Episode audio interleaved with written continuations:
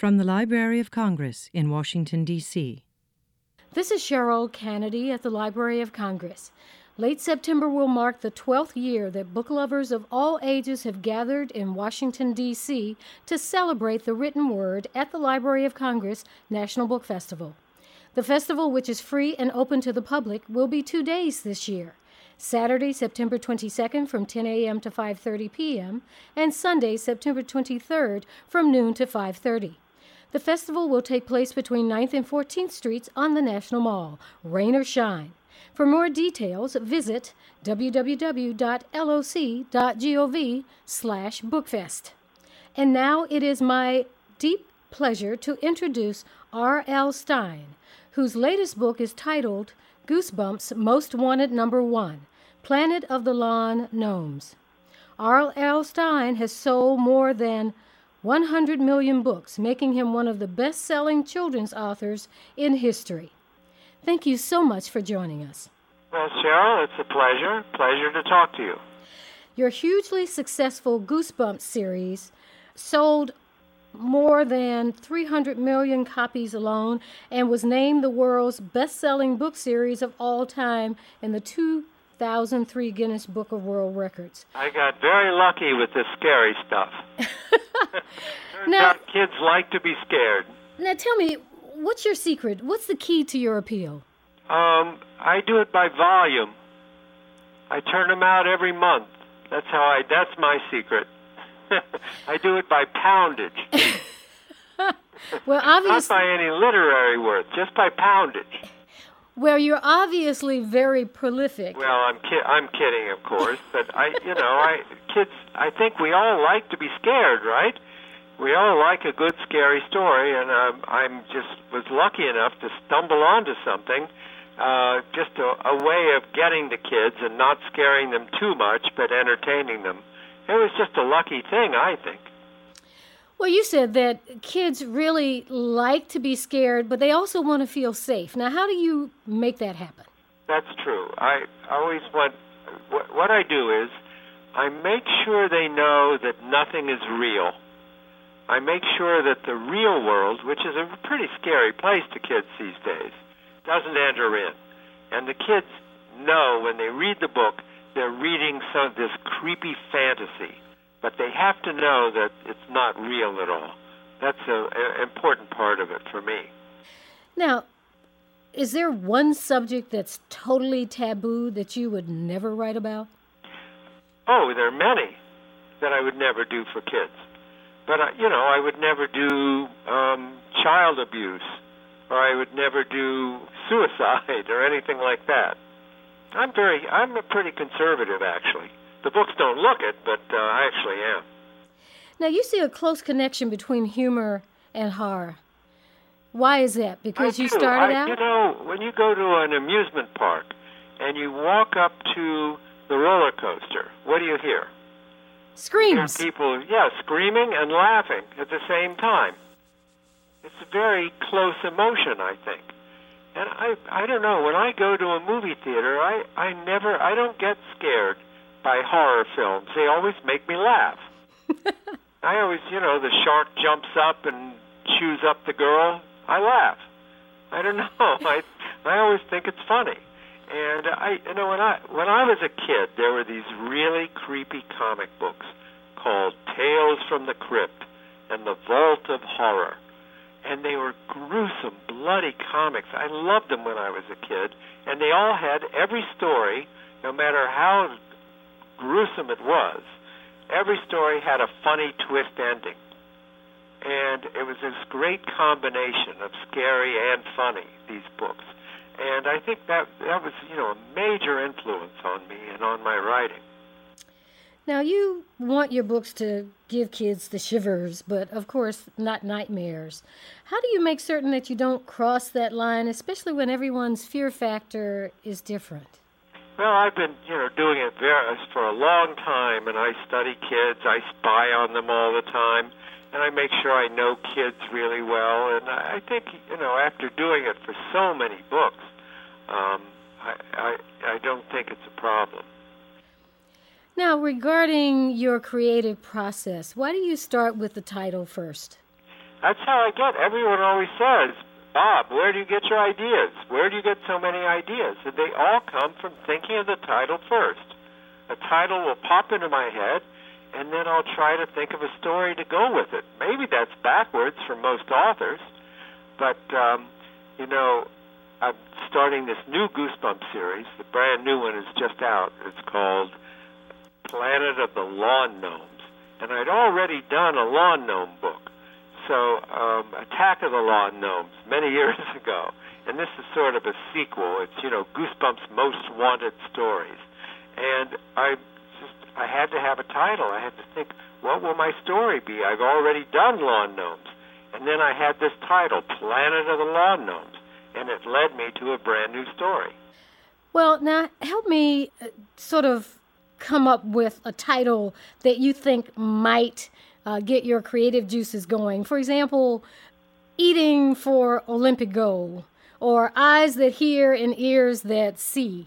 I think Cheryl, I think you have to write those. okay. Those are Understood. You. Yes. Now, what are the rules for writing for teens and children? Are there any rules that you apply? No, I think I well, I broke a lot of the rules. The old rule was when you write for kids, your characters have to learn and grow. And that was a pretty solid rule in children's books. The characters have to learn and grow. And uh, that doesn't happen in my books. In my books, the characters mainly run away. There's no learning or growing. I don't have any, you know, I don't really have any lessons in my books. There's no real moral lessons to them. They're entirely reading motivation. They're entirely to get kids to say, hey, it's fun to read a book. Hey, I can read. I can read this book. That's all they're about. Now, you've started a writing program and, and created a writing classroom kit. How do you get kids excited about reading and writing? Well, kids have you have to realize kids have to write more than any living humans. Kids write all the time. They have to write essays and book reports and all kinds of things. They have to write every week. They're writing, and uh, you know, all my mail from kids is where do you get ideas? Where do you get your ideas? Because they need so many ideas. They think if there's some secret, it will help them. So, and you know, teachers are very concerned about kids with reading and writing. So I wrote the 16-page writing project, which is on my website actually, rlstine.com, free. You can download it for free. It's 16 pages of all my writing secrets, all tips and secrets, and all kinds of writing projects. And teachers use it, and you can download it for your whole class, do whatever you want with it. And I, you know, I, I, I hope it's helpful. Well, I'm certainly it is very, very helpful. Now, with emailing and tweeting and texting, people are obviously writing more, uh, but writing is becoming more condensed and thus less descriptive. Is technology making us better or worse writers? That's a really good question. I don't know. I mean, we st- started asking that question when computers came around. And people said, well, writing on the computer, does that make your writing better or not? And I don't, re- I don't really have an answer for it. I mean, it's certainly uh, for a writer, it's certainly a lot more convenient and a lot easier to revise. And I think maybe um, the easier it becomes to write, the better, the more good writing we'll see. I don't really, I don't know. I don't have a good answer for that, Cheryl. Well, obviously, you do a lot of uh, tweeting. Both your and the Library of Congress's Twitter feeds were named among the best Twitter Twitter feeds by Time.com. Uh, ha- have you seen any change um, or influence by social media and technology? Has it influenced your writing at all? It, you know, it doesn't for a couple of reasons. For one thing, a lot of it hasn't filtered down to kids yet. I mean, a lot of them have cell phones and they text and that kind of thing. But um, things like e-books and I, technology hasn't really filtered down to kids that much. They, you don't see kids walking around with Kindles or iPads. Uh, it just hasn't really happened yet. And I have to be really careful in my books not to put too much technology in, mainly because six months later it's all out of date. Everything changes. And if I have kids, you know, in the books uh, listening to music on an iPod or something, who knows what they're going to be listening to in two years, right? Right. So I have to be very careful about that. Luckily, I mean, all the basic, our basic fears never change. You know, we're all, we're still scared of the dark, scared something's lurking under the bed, that kind of thing. That has nothing to do with technology. That's going to be good for a long time. What book and or movie would you rate highest on the scary meter even though you have a tendency to laugh? Oh, what what do I think is the scariest? Yes. Well, a book I always recommend to kids is a really creepy book and a beautifully written book is a Ray Bradbury novel that I just love called Something Wicked This Way Comes. And uh, it's a very scary book about a boy who sneaks out of his house. He lives in the Midwest sneaks out of his house in the middle of the night and goes to where this creepy carnival is setting up and gets all involved with all these evil characters. It's just a wonderful, really creepy book, I think. Well, I have um, just a couple of things um, sort of related to the theme for this year's National Book Festival. And it's a celebration of the book. So, uh, one question is what book most influenced you as a child or as an adult? That's very hard. I have to say, the author that I just mentioned, Ray Bradbury, the science fiction author, uh, was a major influence on me. Major. Up until uh, when I was nine or ten, I discovered his stories, and they were so creative and so imaginative. I mean, Bradbury really turned me into a reader. And why are most readers so passionate about books once they discover the joy of reading? What That's makes it. so? I mean, once you discover how wonderful it is, it, then you're hooked. That's you know, and that's sort of the whole point of my career and and all the Goosebumps books that I write um, is to get people to that point where they say, "Hey, reading is really fun. I don't have to watch television. I don't have to sit in front of my computer. Or I can, you know, go or play video games. Reading is really entertaining." Once they discover that, then, then they'll read and read. Well, obviously, you are a popular author uh, with our National Book Festival audience. Uh, you've appeared at the book festival several times, and we're all looking forward to your appearance again in September. Is there any particular thing that you'd like to share with your fans?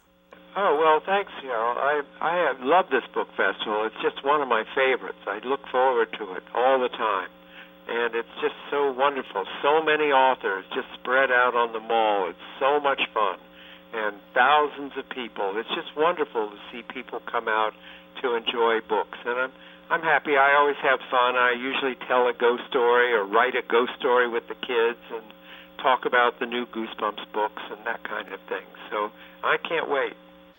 We've been hearing from author R.L. Stine, who will appear on Saturday, September 22nd in Teens and Children's Pavilion and the Family Storytelling Stage at the 2012 National Book Festival on the National Mall. Mr. Stine, thank you very much. Thank you, Cheryl. This has been a presentation of the Library of Congress. Visit us at loc.gov.